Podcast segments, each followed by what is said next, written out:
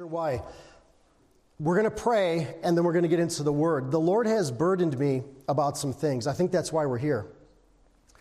Um, I don't do this, as you know, as Pastor does every week, so I don't have a lot of always good illustrations, don't always have a lot of good um, you know, examples. I tried. I, I asked the Lord what He wanted me to say. I believe that He gave me these verses with the application. We're going to look at what these verses actually mean. I think before we make application in the scriptures, we should find out what is this really saying here. I was just talking with somebody before you guys come up, and if you remember, I've taught before, exegesis is what we're supposed to do in the foundational Bible study. We're supposed to dig down and say, what does this mean? Where is this historically? What does this word mean maybe in the Greek and Hebrew? Get some good commentaries. You don't have to know the Greek and Hebrew, but we want to study and say, what is God, what is his one intended meaning here? But a lot of times we do eisegesis. That's where we read into the text, right? Okay?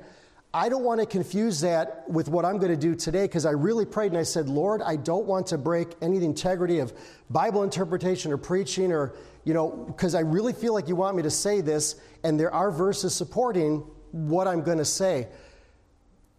But I am reminded over and over again of what Dr. Cedarholm and other men, we've even said it from the pulpit. God is not the author of uh, confusion. 1 Corinthians 14 33. God does not start and say, I want to confuse my children. God is such a good God that He wants to make it plain for us. That's what He desires to do. It is Satan that confuses, it is Satan that blinds, right? It is, and not just Satan. Many times we say Satan. You should because the Bible says that. But in hard reality, I'm not important enough probably to have Satan particularly just come to me. He has a lot of demons that work on us. Okay? Not to fear that, never fear that. But the hard reality is we need to know that's what's going on. And they're the ones that are always blinding. But God wants us to do, if possible, as we grow in the Lord, to do our homework and find out what is the mind of God on this. There is one intended meaning, but there are many applications. That's what I want to do this morning. I kept being burdened about this verse, and I said, Lord, but when I study it, it seems like this is clearly talking about David. It's a type of Christ. But if I could go out on a limb and nobody please saw it off, as I go out on the limb. I believe the Spirit of God was impressing upon me. Here's an example of a devotional application I'm making to your life, Larry, maybe somebody else needs that here. That's not wrong. One interpretation of the scriptures. I am not breaking any integrity of the Lord's, you know, style of, of how he wants us to preach because we have many applications from this. It's what I want to share this morning. I hope you get some main points from it. And uh, right after we pray, we're going to get right into it. So I'm not going to tell you where to turn because I'd like you to, with your heart, pray with me. Heavenly Father, Lord, thank you for ministry. Starting with me, Lord, we need to be reminded that ministry is meeting the needs of people. Being in church, Lord, of course, that most important ministry is spiritual. It is seeing people saved, it is seeing people grow, hopefully making decisions, because, Lord, it is an act of the will. We have to choose to be a disciple. Lord, you said, if any man will, let him come after me, let him deny himself, pick up his cross, follow me. Lord, that's, that's discipleship. Lord, I'm hoping that I'm speaking at least to some that desire to study the word, not just to increase head knowledge. Lord, I know about that but that we might apply it so that we can do the work of the ministry. But as I said, Lord, primarily I know it's spiritual. But I think in the broader sense, it means being used of you, Lord, to meet any of the needs. Like maybe tomorrow, as Ken and uh, Tani are moving and they need some people to help them pack the van. Uh, it could be like uh, Jessica, who is a great blessing to have here in this church and helping her with various things, the Lord has chosen her to have a specific handicap that many of us don't.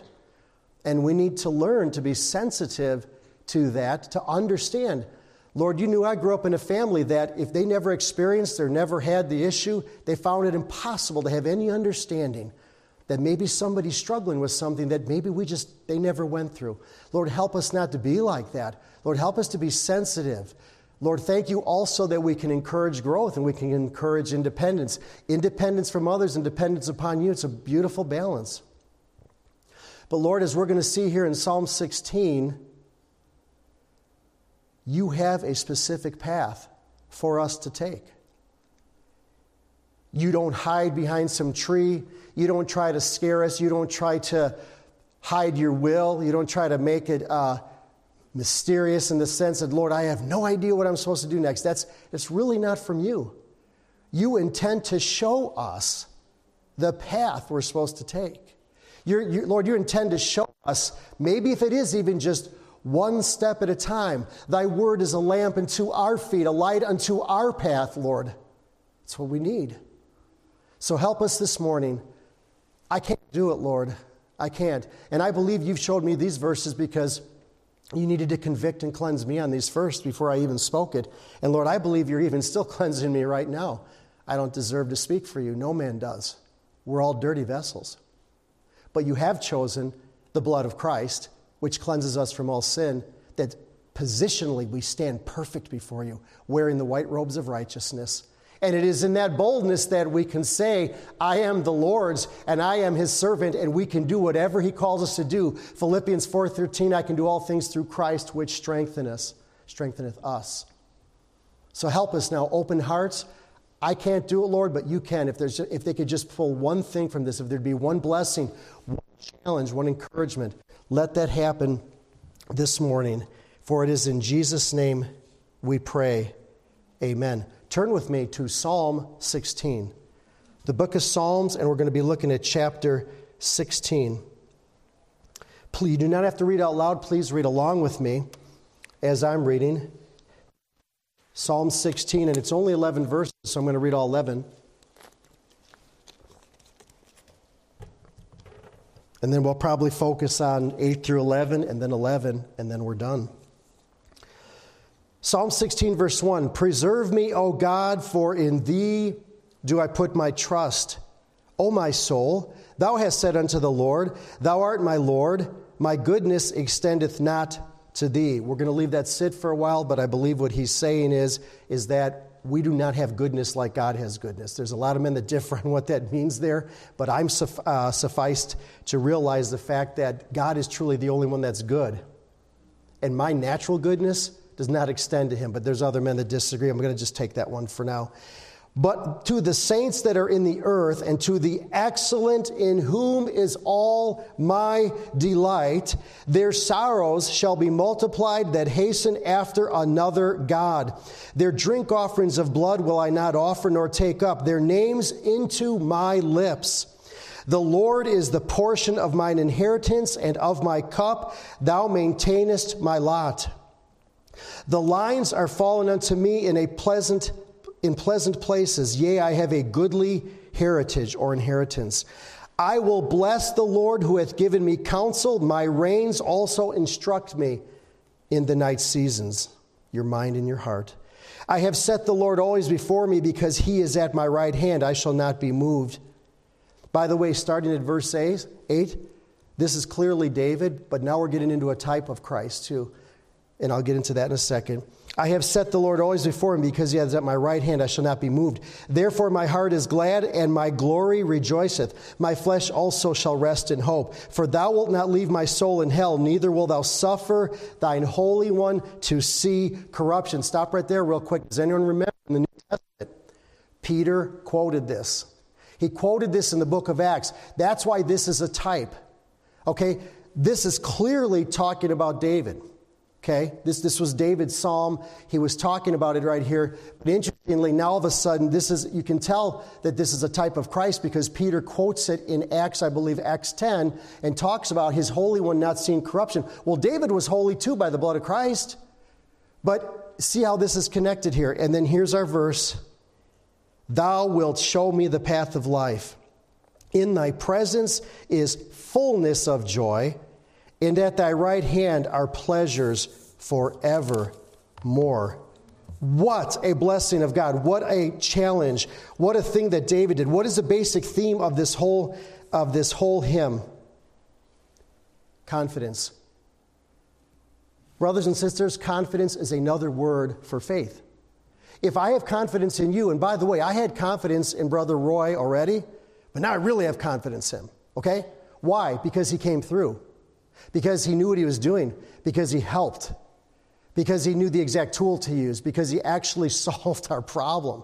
Now, it doesn't mean you don't love someone just because sometimes they can't. Some people really try hard, and it doesn't mean that they're the one that's called to help you. Sometimes God calls somebody else, and he may have you wait, and you might ask five different people. There's nothing wrong with the five other people, but sometimes God wants us to wait because he has a chosen vessel that he wants to use for that. But my confidence is great in Roy, okay, because of his expertise in this.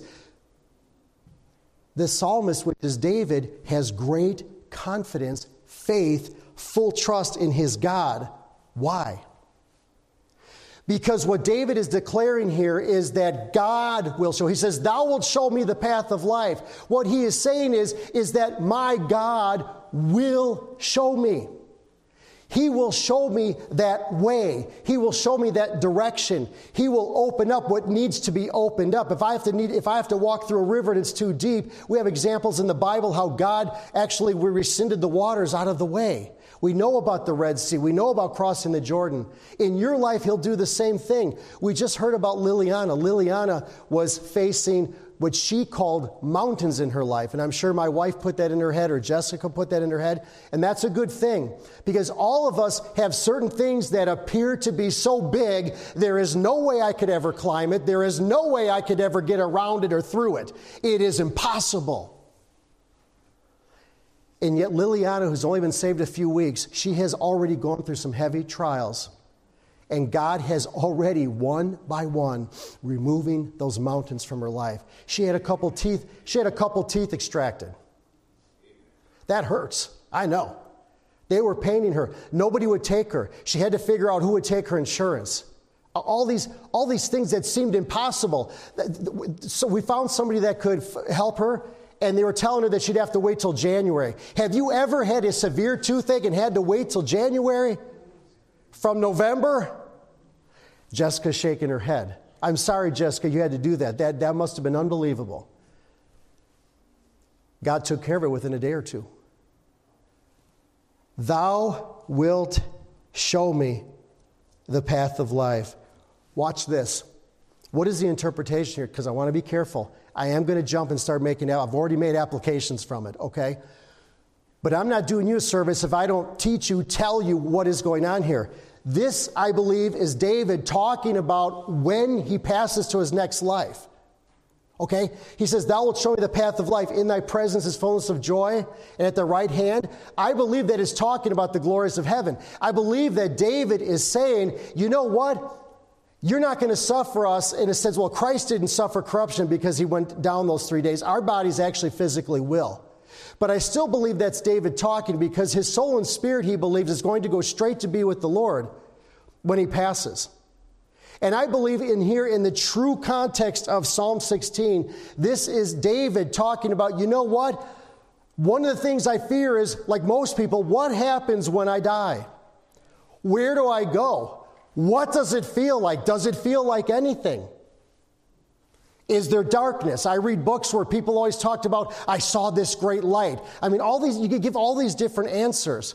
It is normal to be afraid, but you know why? Because we've never experienced it yet. By the way, that's one of the reasons Jesus came down and experienced that for us, and then three days later was risen again, and now sits at the right hand of the Father. He has actual experience to encourage his children. Death actually doesn't hurt.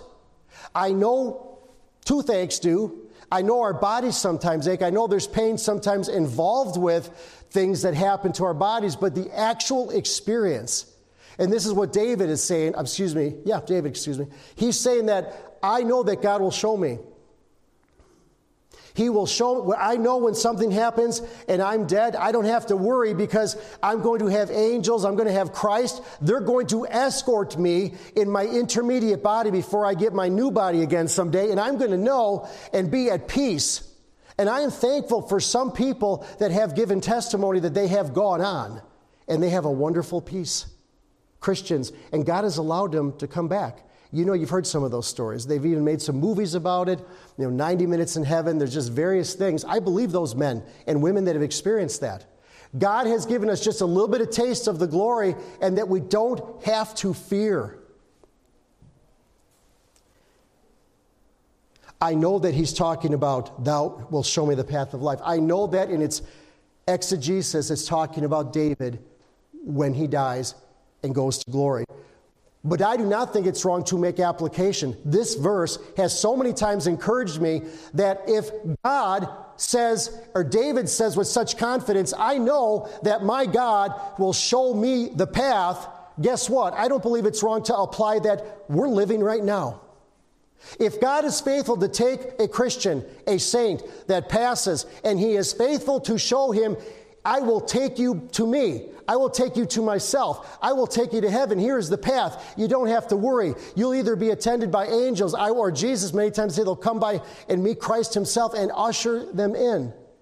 Then I have no problem telling you that what God is saying to Larry and what God is saying to all of you is my God will also show you your path.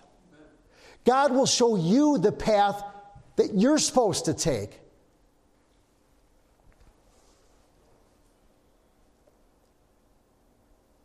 What is a path?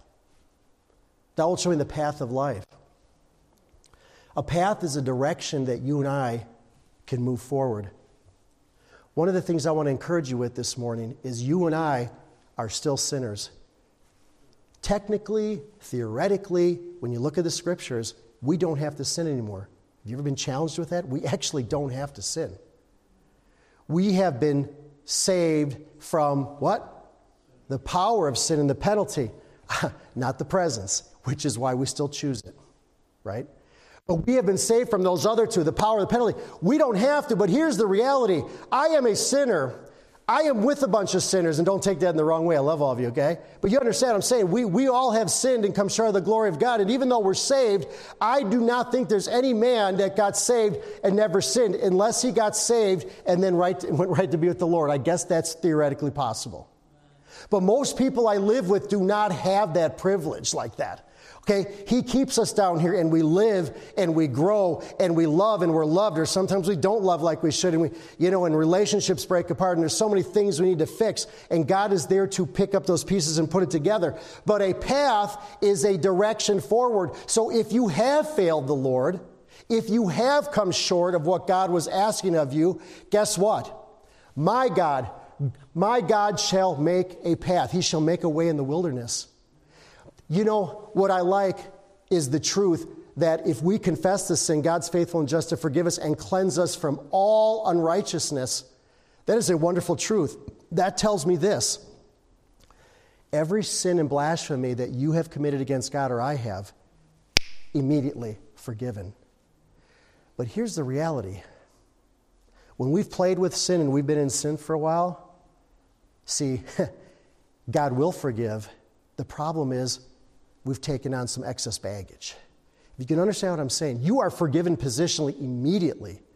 But does that mean everything's going to be restored immediately? No, a lot of times when we make decisions, we, in other words, when we don't follow the path that God has for us, okay, and we follow a different path, we introduce a lot of weeds in a sense that grow up, okay? We're, we want to plant good plants. We want to put seed in the ground, and we want to have, as the Word of God is planted in our hearts, we want true righteousness to grow in our life, and victory, and joy, and all these things. But what happens is many times we, we don't do that. We, we, we go our own way, we make our own path.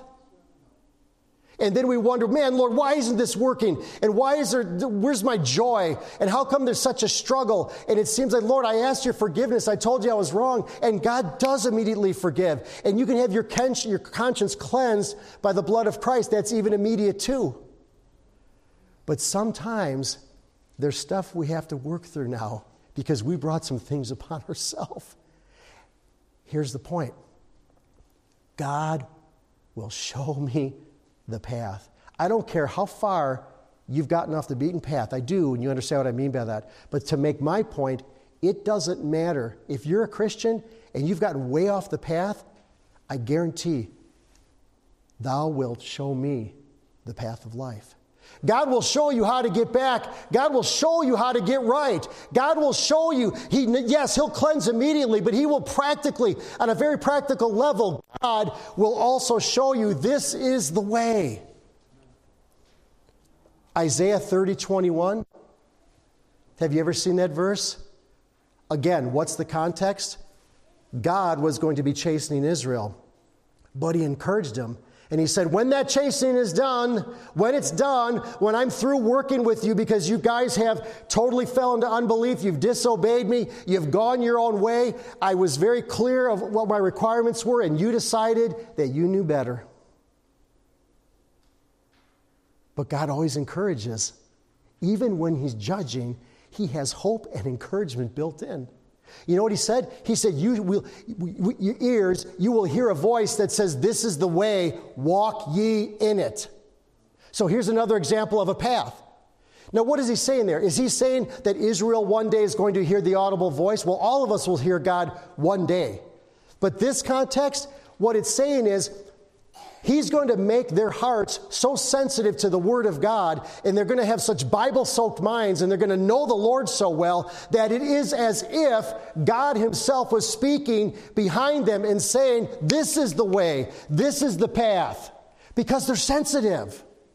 We don't hear that always because we're not sensitive to God.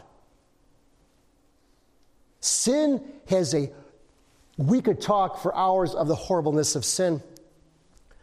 But I think one of the most horrible things about sin, the worst things about sin, is that it dulls our hearing. It dulls our sensitivity to God. So, you know, uh, here's another example of what's the real meaning? It's talking about Israel.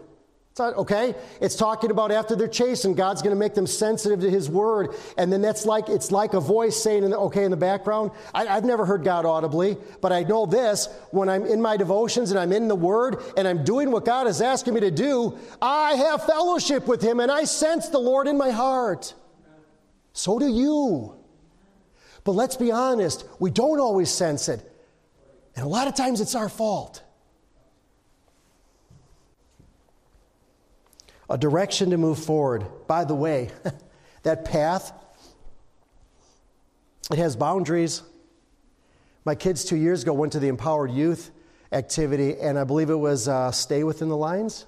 Okay? They were telling the teens to stay within the lines. That's not bad. By the way, where have you ever heard that phrase? Do you remember that as a kid? Right? Crayons? Stay within the lines right? You have your little Crayola crayon, and your. I loved working with those. That's for fun. And you know what? I was one of those kids, sadly, that uh, if I got the big box of 64, I didn't want other kids using them. Do you know why? Because they wouldn't take care of them like I did. I had the points. I love the points on there because you could be really accurate to stay in the lines, right? You remember what I'm talking about. All of a sudden, here comes some other kid, and he'll be like, Yeah, can I borrow your crayons? Uh, yeah. Of course, what does the crayon look like when I got it back? All smushed, broken in half and flat.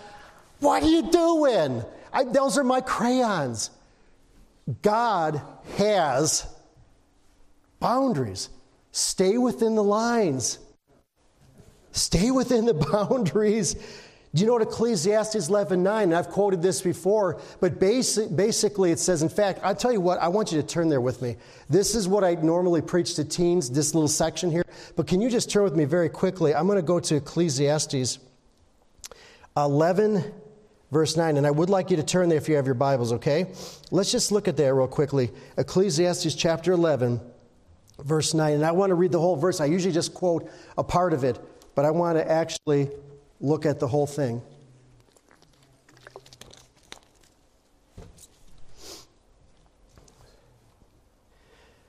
Ecclesiastes 11, 11, verse 9 says this Rejoice, O young man. Now, okay, man, mankind. Okay, can we get that settled? I'm sorry I don't have a gender specific, you know, you know, I'm not a woke. I do not have a woke Bible up here. I have a King James, which I love, okay? I don't have a woke Bible, all right? Can we accept that when it says, Rejoice, O young man? I do not want the girls to be offended or the ladies. Okay? This is mankind. This is every boy and girl. This is every man and woman. Okay? Rejoice, O young man, in thy youth, and let thy heart cheer thee in the days of thy youth. By the way, how, did, how old were the Hebrews? Do you remember? That's been taught. Do you remember how old were you considered to be a young man in the Hebrew? Well, how old could you be and they still considered you a young man? Yeah, I know where you're going with that. That's, that's when a child becomes a man. I'm asking you, how old can you be and still be considered a young man from the Hebrew mind? Did you know how old this was? 39. 39. That's according to my studies. If you were 39 or younger, they still considered you a young man. I'm not that. Some of you are not that anymore. Doesn't matter. There's still a principle here, but God knows in your younger years when your body is working, for the most part, not for all of us, but for most of us, working like it should, we are at our peak. Our human growth hormone is off the charts. Our male and female hormones are just going, and we're, you know, we're thinking of, oh, will I get married someday? And everything's just going, you know, ballistic.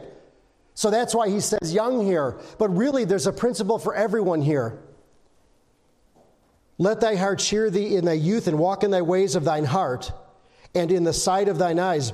But know thou that for all these things God will bring thee into judgment. I've told you before, when I read that verse, it scared me because I was confused. Well, that's because I didn't study it enough. Now I know better. But when I first looked at that verse, I thought, wait a second. You're telling me to rejoice in my youth. Man, I want to have a good time when I'm young. Okay, I want to do all these things. But now all of a sudden, go ahead and do them. But remember, God's going to bring thee into judgment. Wait a minute, that's confusion to me. No, the only one confused is me, not God. Because what he's saying here is stay within the lines. Here's the path that I have for you. Here's the way I want you to go. And by the way, if God has given you health and youth and, and all these things, or maybe you feel like a young guy and you're much older, that's great too. That's a blessing to enjoy that when you're older. If God has given you that, all God is saying here is, I want you to do your heart's desire. I want you to rejoice. Lord, thank you for giving me this health. I can play, I can work, I can have fun with, I can do all these things. I can, everything good. But he's saying if we step out of the line, if, if we get out of God's path and we do our own path, if we listen to the lies of the devil or we listen to other wicked people, remember now you're not hearing the voice. This is the way, walk ye in it. You've gone your own path. And when you go your own path, you're not going to hear that. You're not going to be sensitive to God. And as you continue down that path, you don't hear him anymore. And he's saying, Be careful because I love you. I'll have to bring judgment. Now, for the Christian, we understand that chastisement. The Bible, interestingly, says there is not one Christian that is without chastisement. I've told you many times, boy, do I know the rod of God. I do, but I also told you it gave me a great security because it showed me how much God loved me. He loves me so much, He wants me to walk in His path. But Larry, who sometimes thinks he's better than that and knows better than God, wants to walk his own path. And that's where God brings the chastening and says, Okay, Larry, okay, I love you so much. I have a plan for you. I have, I have a path for you. I have a purpose for you. And if you walk that path, it's kind of like this. You know, we can do it the easy way or we can do it the hard way. Do you, you, understand what I'm saying? I'm just being honest with you. I'm glad there's other preachers that probably don't struggle as much as I do. I know they're sinners, but they probably don't uh, go through some of the things or chasement that I go through. But it always gives me security. Always. God loves me enough to not let me go. He loves me enough to say, You did wrong, you're going on a wrong path, but I love you so much, I have a purpose. I know the thoughts that I think towards you, thoughts of peace and not of evil, to give you an expected end, to give you an expectation, to give you a purpose in life. That's why I have this path marked for you.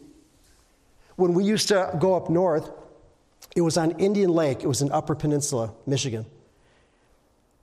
And along the lake, there was what appeared to be a clear marked trail looked like it had been beaten down for years. I had a guy tell me, he said, You know, like, I'm pretty convinced that's an Indian path. In other words, that's a path that the Indians used to take. And let's face it, there were Indians all over North America. Very interesting. But I, I saw what he saw. I saw that path. How about Waukesha? Man, have you ever driven through there in the one way streets and trying to get through that city? It is a web. Take a look at it on the map sometime. It's a web. I don't really care for it. And when, it, when I get my work takes me through there, I'm like, oh boy, you know, I got to drive through there, you know. But you know what that was? Those were wagon trails. I understand those, the trails that the roads follow, those were wagon trails. That was the path that the wagons were to follow. And I'm trusting that somebody that had wisdom said that's best for that city. Because I don't see it now, but they said that was best. Howell Avenue, right past where I grew up and comes all the way this way, those are wagon trails. Those are the main trails going up to Racine, down to Kenosha, Chicago. The North Shore train, that's, that's down now. Now it's a bike path, but that used to be train tracks, the North Shore. That's a path. All these things are paths, and they're good. A train runs best when it runs on the two rails. You've all seen an accident, right? Horrible. I heard when I was younger, and it scared me because I'm like, oh, Lord. You know, I, I didn't say Lord back then. Let me be totally honest with you. I wasn't saved yet. But I said, I felt that way like, what's going to happen to that kid? There was a kid one time that actually put bricks on the tracks so that the train would derail. It did.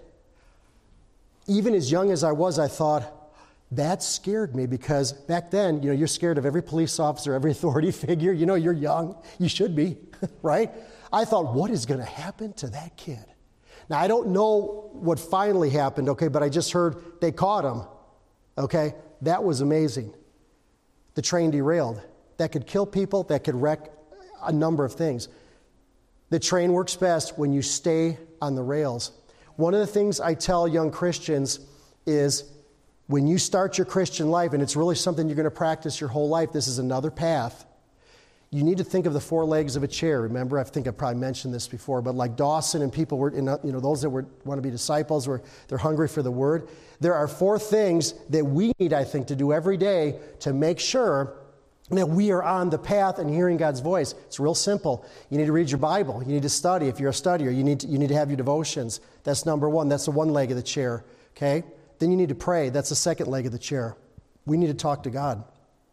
How was God talking to you? Through the Word. Brother Steve, we just mentioned this at two Sunday schools ago. We said that God's God puts so much stock in His Word because it represents His character. He elevates it where? How high does He elevate His Word? Above His name, even. He says, Thy Word, okay? Thy Word is so good, so important, so true. It, is, it, it, it, absolutely represents God and his character that he elevates it even above. I mean, it's that important. So we are reading the word and we're being fed. And then number two, we're praying. But here's the other thing we need to be in a good church. We need to be in a good local church. That's where we get warm. That's where we encourage one another. That's where we challenge one another. That's where we learn to love and be loved. And if we've made a mistake, we forgive.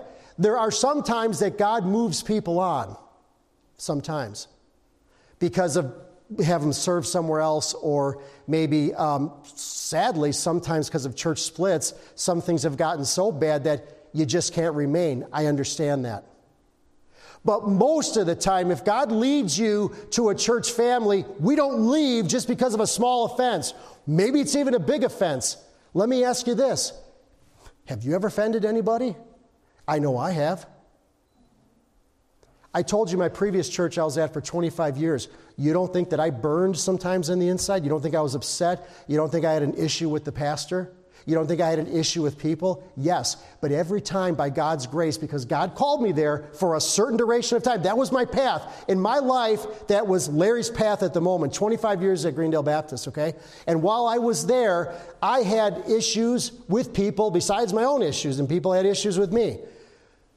But every time I prayed, I sensed from God the grace to stay because He still wanted me to be part of that family. We don't leave because of the color of the carpet. We don't leave, okay, because we don't like the glass. Or pastor didn't say thank you to me when I worked so hard, and I'm not going to even say the places I want anyone think of any ideas. I'm not going to do, okay? But I'll tell you what, there was a time and I believe it was time to go because I could not contain. I did not sense the grace, the Spirit of God. I kept begging God, hey, let me try to work this out. I kept trying to fix the problem. Do you do that sometimes? We try, we try to help God. We think we're going to help God and fix something. Yeah. Because you know what? We, we can. Many times we have to, st- the Bible says, stand still and see the salvation of the Lord. Sometimes you just need to say, God, this is out of my hands. I can't do it. Do it, please, Lord. I can't. And that's when God moved us on. We are family. We'll never grow if we don't like something and then we leave. Uh, folks, I'm just going to tell you, you'll never grow as a Christian. Never. God places the solitary into families for sure. He desires all of us. So, reading your Bible, praying, church membership, okay, or being in, in a good church. But here's the other one, and, and this one's going to sting, but folks, we got to tell others.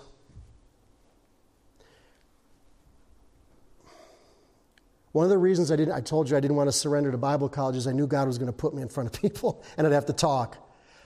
I'm a real big talker if I'm comfortable. If I know you and we've been friends for a while and I'm in, you know, I'm in a comfortable surrounding and I've known the people and I know, like, in, like, like when I used to work, I got comfortable in my cubicle, that's different. But you talk about meeting new people, I was a fraidy cat.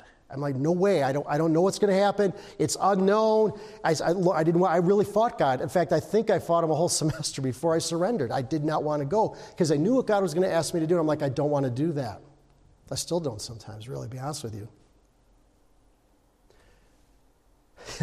but God uses some peculiar people. He really does. He uses weak people.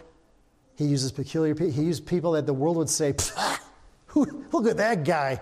Who, What do you mean? He couldn't do anything for God. I'm sure people said that about me. I'm sure. And maybe they've said it about you.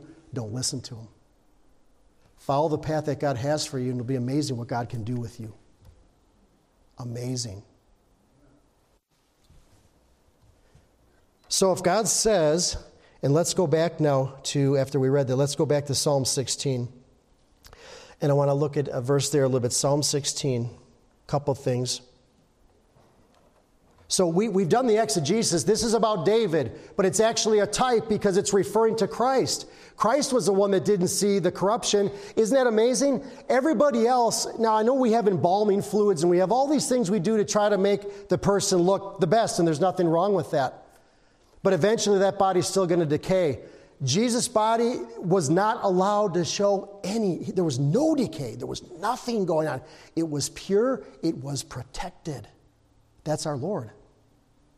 I know that's what it's talking about, but look at this when he says, Thou wilt show me the path of life, what did we say? That means he'll show me the path of life too. While I'm living, that is not reserved for just people, oh, you know, you're going to be on your own while you're on this earth. I'm going to let you fend for yourself, but guess what? Here's your hope. When you die, now I'll show you where to go. I am thankful that God shows us now where to go. The path, stay within the lines Remember, rejoice in your youth, enjoy your life. God gives us richly all things to enjoy, but remember, stay. And what are those lines? It's God's word, it's God's law, it's the principle of the word of God. God has given us, uh, I know one preacher, in fact, it was, I think it was over in Tri County. I remember Pastor Jones talking about God's will being like in this rectangle. Can you picture like a shoebox? It's like a rectangular box. You have freedom in that box. We have really more freedom than you think. The problem is, is when we want to step out of the box. Okay? That takes glory from God. That hurts you and everyone around you.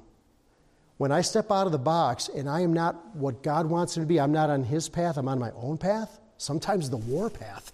Remember the Indians? Sometimes I'm on the war path with God. Again, I'm glad that every sin and blasphemy will be forgiven, every, you know, anger, all that bitterness, all the things will be forgiven. But sometimes when I'm doing that, I am hurting people around me. Folks, don't ever believe the lie of the devil that if you sin and you feel that momentary pleasure, you're only hurting yourself. Let me tell you something. If you're a husband, you are hurting your wife and children. If you're a wife and you think, well, I'm just going to get off the path a little bit here, let me tell you something. You are, ta- you are stealing from your husband and your kids because God won't bless that. I, am ashamed that I, I, wanted to be a better dad, and I'm still working on that. But there's so many things I think that God would have said, you know, how, how Katie and I interact, or all these various things. If you stay in the Spirit and you walk my path, you'll do even better. You know, but many times we don't, and the people around us suffer. The positive side is God will show you the path of life. What's the negative side? Turn with me to Proverbs 14 12. Why you turn your Bibles, please? Proverbs 14 12, and let's read that together. So, if that's God saying that I am making a path for you, this is the way walk ye in it, according to God's will is always found in God's word, right? So let's walk according to God's word. I have a path plotted for you. I actually know what's going to happen to you when you die. I actually know the whole direction you're taking. I know where you're going. I'm designing that. I'm moving you along forward on that path.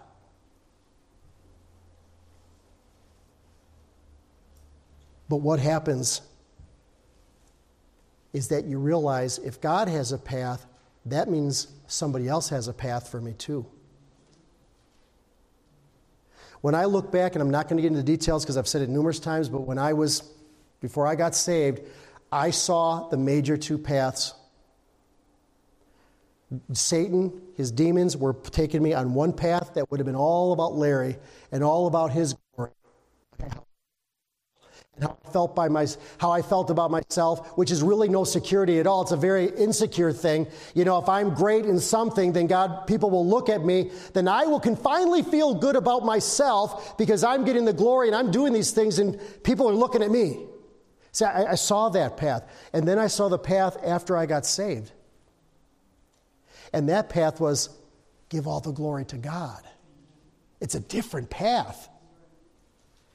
And when I have done that and am doing that, there's something called joy.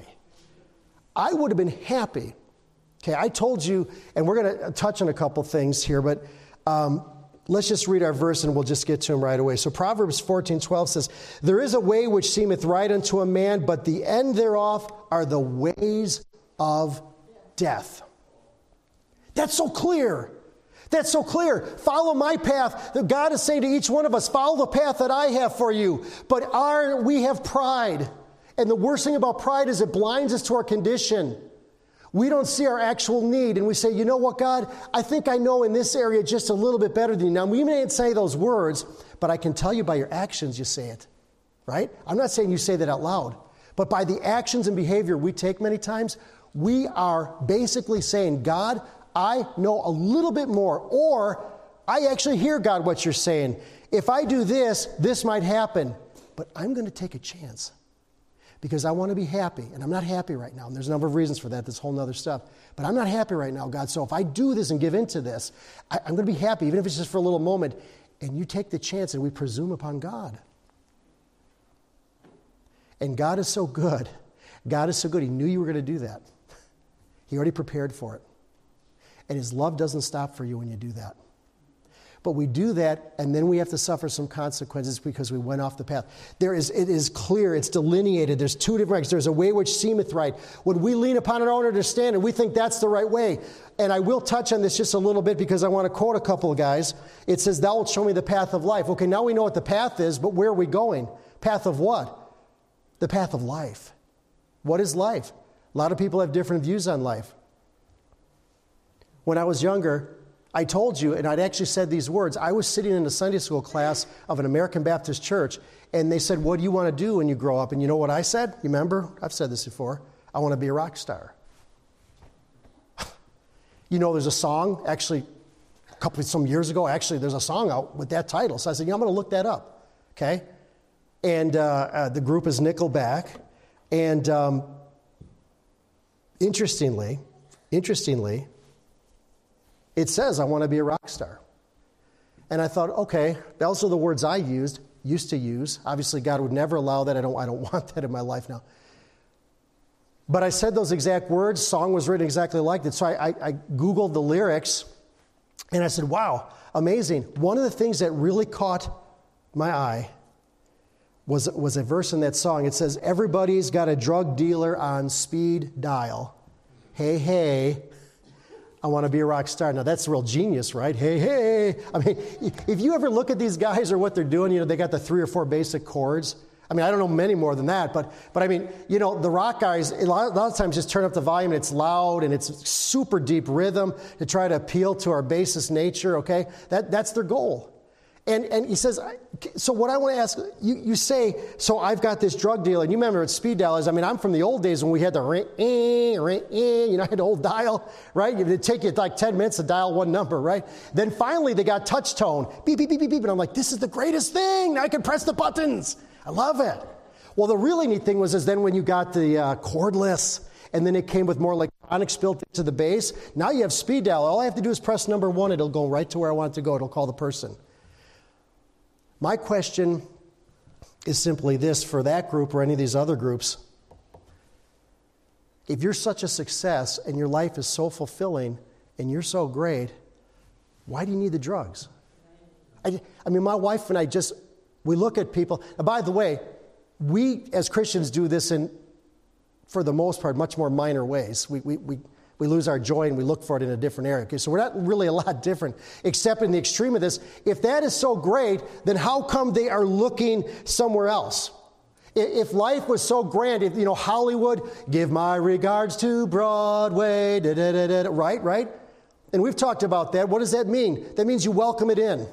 If you, if they say, give my regards, you know, to Miss Kathy, that's a positive thing. That means, hey, tell her I, I miss her. I want to see her again sometime. Miss her. She hasn't been at church. Give my regards. That means I'm giving my, I'm welcoming you in basically to my home, to my heart. That's what, that's a good thing. But when they say give my regards to Broadway and, and it's basically Follywood and Hollywood and all these various things, they're glorifying that lifestyle. But what, what happens and what, what does that do? If it's so great, why do we have to have all the extra sin? Why do we have to have the drug dealers? Why do we have to have the illicit sex? Why, why, why does all that have to come? I know that's because of our base nature. I know that. But if they're on a path, okay, and remember, there's more than one path. There's God's path, and then there's Satan's path, which is basically our own path. If they're on that path and it's so good, how come they're still doing that? You guys remember old blue eyes? Who am I talking about when I say old blue eyes? Yeah. Your dad? Oh, no. I would rather remember old Blue Eyes as your dad. That's right. But Frank Sinatra, who my mom loved, and eh, by the way, if you care for some of his songs or you like some of the tone of his, voice, I'm not getting into that. This is not a judgment on his music per se, but I want to make a point. Do you know when Frank Sinatra died, what was buried with him? I might have mentioned this before, but I dug a little deeper and found a couple other things that were in his casket. If you and I passed and we wanted something in our casket, I guarantee it would be something from a loved one, right? Or it would be a Bible. When our, when our son Benjamin passed uh, two years ago, we put a Bible in there and put, I think my wife put a couple other things that were very important to us. To me, that may not have been his last will and testament, but to me, that tells me, and what other people, by the way, even if old Blue Eyes Frank Sinatra, he didn't say, Look, in my will, I want these things in there. I'm not sure he did that. But his daughter was involved in that. And I want you to see what they thought was important to him, and that's what they buried in his coffin a bottle of Jack Daniels whiskey. Hey, this is not Larry Schmidt judging. If I didn't have the Lord, I probably would have died of probably some overdose, I'll be honest with you, because I love to party and I, I like feeling good and I wanted to just do whatever I wanted to do. And it's only the grace of God that I made it to 58. So I'm not judging from that perspective. But I want you to see, to me, this speaks volumes. This is what was placed in this man's casket bottle of Jack Daniels, camel cigarettes. Uh, again, if you struggle, I'm not here to judge you on your, on your struggling with the cigarette. Do not misunderstand me. That's another, that's another message. But what I'm saying is, to me, this guy was the primo singer. I mean, this guy was around for decades. He was, wasn't he the leader of the Brat Pack? You had like Dean Martin and Sammy Davis Jr., and I always forget Joey something in the name of the other guy. These, these guys were like so plugged in and so important in TV and Hollywood and all these things. What a, what a success, right? Here's something else he had buried in there a Zippo lighter. Hey, when you're in the afterlife, you got to have some way of lighting those cigarettes, right? The problem is he may not need the lighter. I hope I'm wrong, and I mean that in all sincerity. I will submit to you that I am hoping, and I mean this pleasantly desiring, that when I get to heaven, the people that lived, like, like Elvis and you know, all these different things, I'm hoping that I'm going to get up there and I'm going to go, wow, look what God did maybe the last seconds of your life, right before you were taken from this life. Look what God did in your life. And God saved you because none of us deserve it. But I hope when I get up there, I'm going to be pleasantly surprised and say, Praise God. Look what God's grace can do. It can do that for anybody. This one I'm not so bothered by. He had 10 dimes. The only negative about that was is his daughter said he always took the dime back in our day, my day. I mean, he's older than me, of course. He's the dimes for the phone call, 20 cents, two dimes. That's what you have to put in the.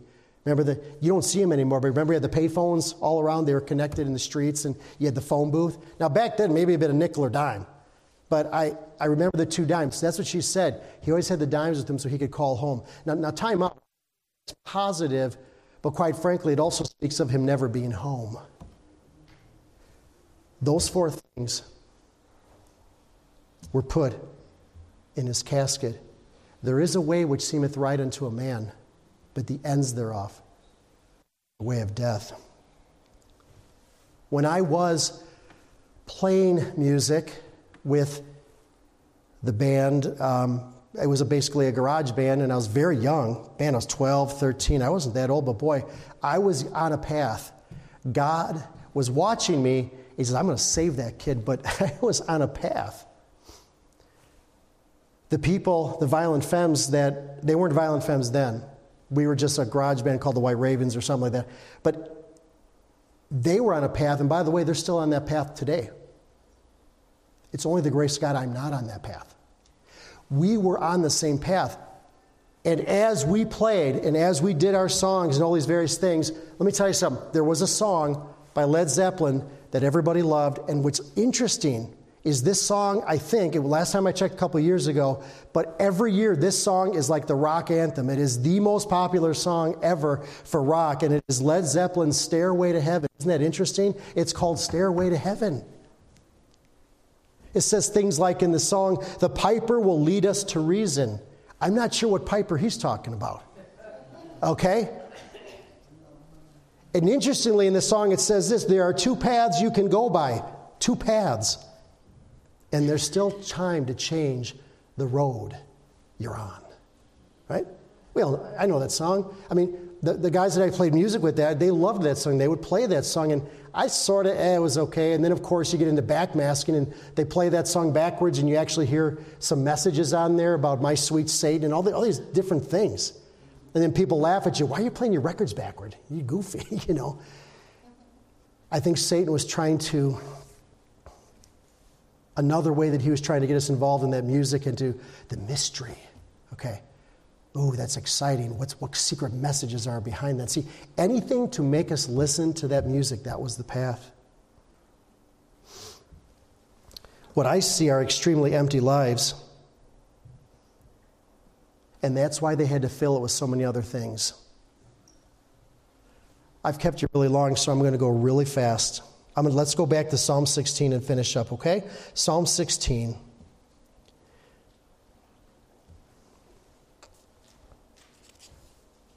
You know, there has to be more purpose in life than just the path of pleasure, and that's what many have taken. Many have taken that path. They said, you know what? What I see when I look at the scriptures, I see narrowness. I see somebody saying, I can't do what I want to do. That path does not look right to me. I see pain and I see suffering. Oh, listen, folks, the end of that path is glory. The end of the path of God that He has for you is God being glorified, but also your glory. Can you imagine being faithful to God and then passing, and my God shall show you the path, and Jesus comes or his, his uh, uh, angels, and they're, and they're ushering you into God's presence? Could you imagine God saying, Well done, and thou good and faithful servant? Could you imagine that? That's a wonderful thing. Our flesh never likes pain. I get that. But if it helps to remind you how much pain Jesus went through for you? He did. He suffered the worst death a man could ever suffer for you. It's worth it, folks. It's worth it. And by the way, just because we go through some trials or have some temptations, I have had many good days, and I am trusting God for even more good days in spite of what's around us. See, let's finish our verse here. He says, Thou wilt show me the path of life. That's through the word of God. God's going to do that. But how about this? In thy presence is fullness of joy. I believe, again, what David was specifically saying there was when I die, I'm going to go right to be with God. And I'm going to be in God's presence. And by the way, that's the best part of heaven is being in God's presence. It's going to be joy unspeakable. What takes that away? So let's apply that down here. Does that mean I have to wait to heaven to be in God's presence? Well, it's still going to be greater and much, you know, a serious thing, you know, out there because I'll actually literally be. But you know what? Through His Spirit, I can be in His presence right now. Right now. Why aren't you? We can be in His presence right now. Joy is fulfilling God's will, His specific design for you where you fit in in his purposes. Joy is a soul spirit pleasure we experience when we are dependent on who Jesus is and not on who we are or what is happening around us. See, that's the great thing about joy. You can have it right now and it has nothing to do if you're a first class, second class. You remember the Titanic? They had like three different classes of people. First class, second class, third class, it doesn't matter what class. And let me say this joy is not dependent either on your happiness. Boy, I didn't get what I wanted. I'm not really happy today. There's something, you know, they're not, they're not giving it to me like I want it. You know what I'm saying? Our joy is not dependent on that. It is dependent on who Jesus is and our view of him, not on our circumstances. So you need to ask yourself was there a time that I had joy in my life and I don't have it now? Whose fault? Who moved? Whose fault? What's going on? Why don't I have it? Now, I brought up to you some unbelievers. Now, let's bring that up to the Christian because I've experienced this myself. There are many times in my life I've had extreme joy. I don't, it's funny, I don't always show it. My wife would say, like, are you, are you showing are you joy? And, you know, sometimes at home I, you know, I have a serious face or various things. And I just think there are different personalities. We do need to express it more but I've had great joy in my heart. Sometimes I express that, um, but there are times when that joy is gone. Here's what we're tempted to do. Instead of going on the path that God has for us, thou wilt show me the path of life. And by, basically, what is life? It's righteousness and peace and joy in the Holy Spirit. That's real living, that's real life, walking in the Spirit. I don't go back to that. I'm like, you know what? I'll go back to some of my things or some of the old ways, or I know those things kind of made me happy, and I wonder why I get even more empty. Now, I'm really not much different than the guy with the drug deals, you know, drug dealer on his speed dial. I'm not different than these other guys because even though I'm saved and going to heaven, I am thinking like these guys are thinking. I'm thinking in unbelief. I'm thinking, hey, I, I, I, need this back. I'm missing what I felt in my spirit. But instead of saying, you know what, Lord, I need to return to your path, I need to go back to doing things your way, I'm tempted to go back to my old ways. And that keeps me from the joy that I could have. The presence of God is where the joy is at. And he says, and here we close at the right hand, there are pleasures forevermore. We are beings that desire pleasure. Now, again, there's going to be no pleasure. We can't even compare to the pleasures we will experience in heaven. I, our minds cannot conceive of the beauty, the peace. It is going to be at another level we've never experienced. But let's make it practical again. We're not there yet. So, down here, is there something for me there? Yes, there is. When we go to God, he has pleasures for us, but where did you see where they're at? They're not a mile away. They're not on the internet necessarily. I'm not saying it's wrong to look at the internet, that's not what I mean. But you get what I'm saying? It doesn't mean it's over in that location. I got to travel 20 miles. He says there are pleasures at that right hand forevermore. I don't believe that, folks, that we have to die to experience that. I believe we can experience the pleasures that God wants us to experience now because we are seeking Him and being at His right hand.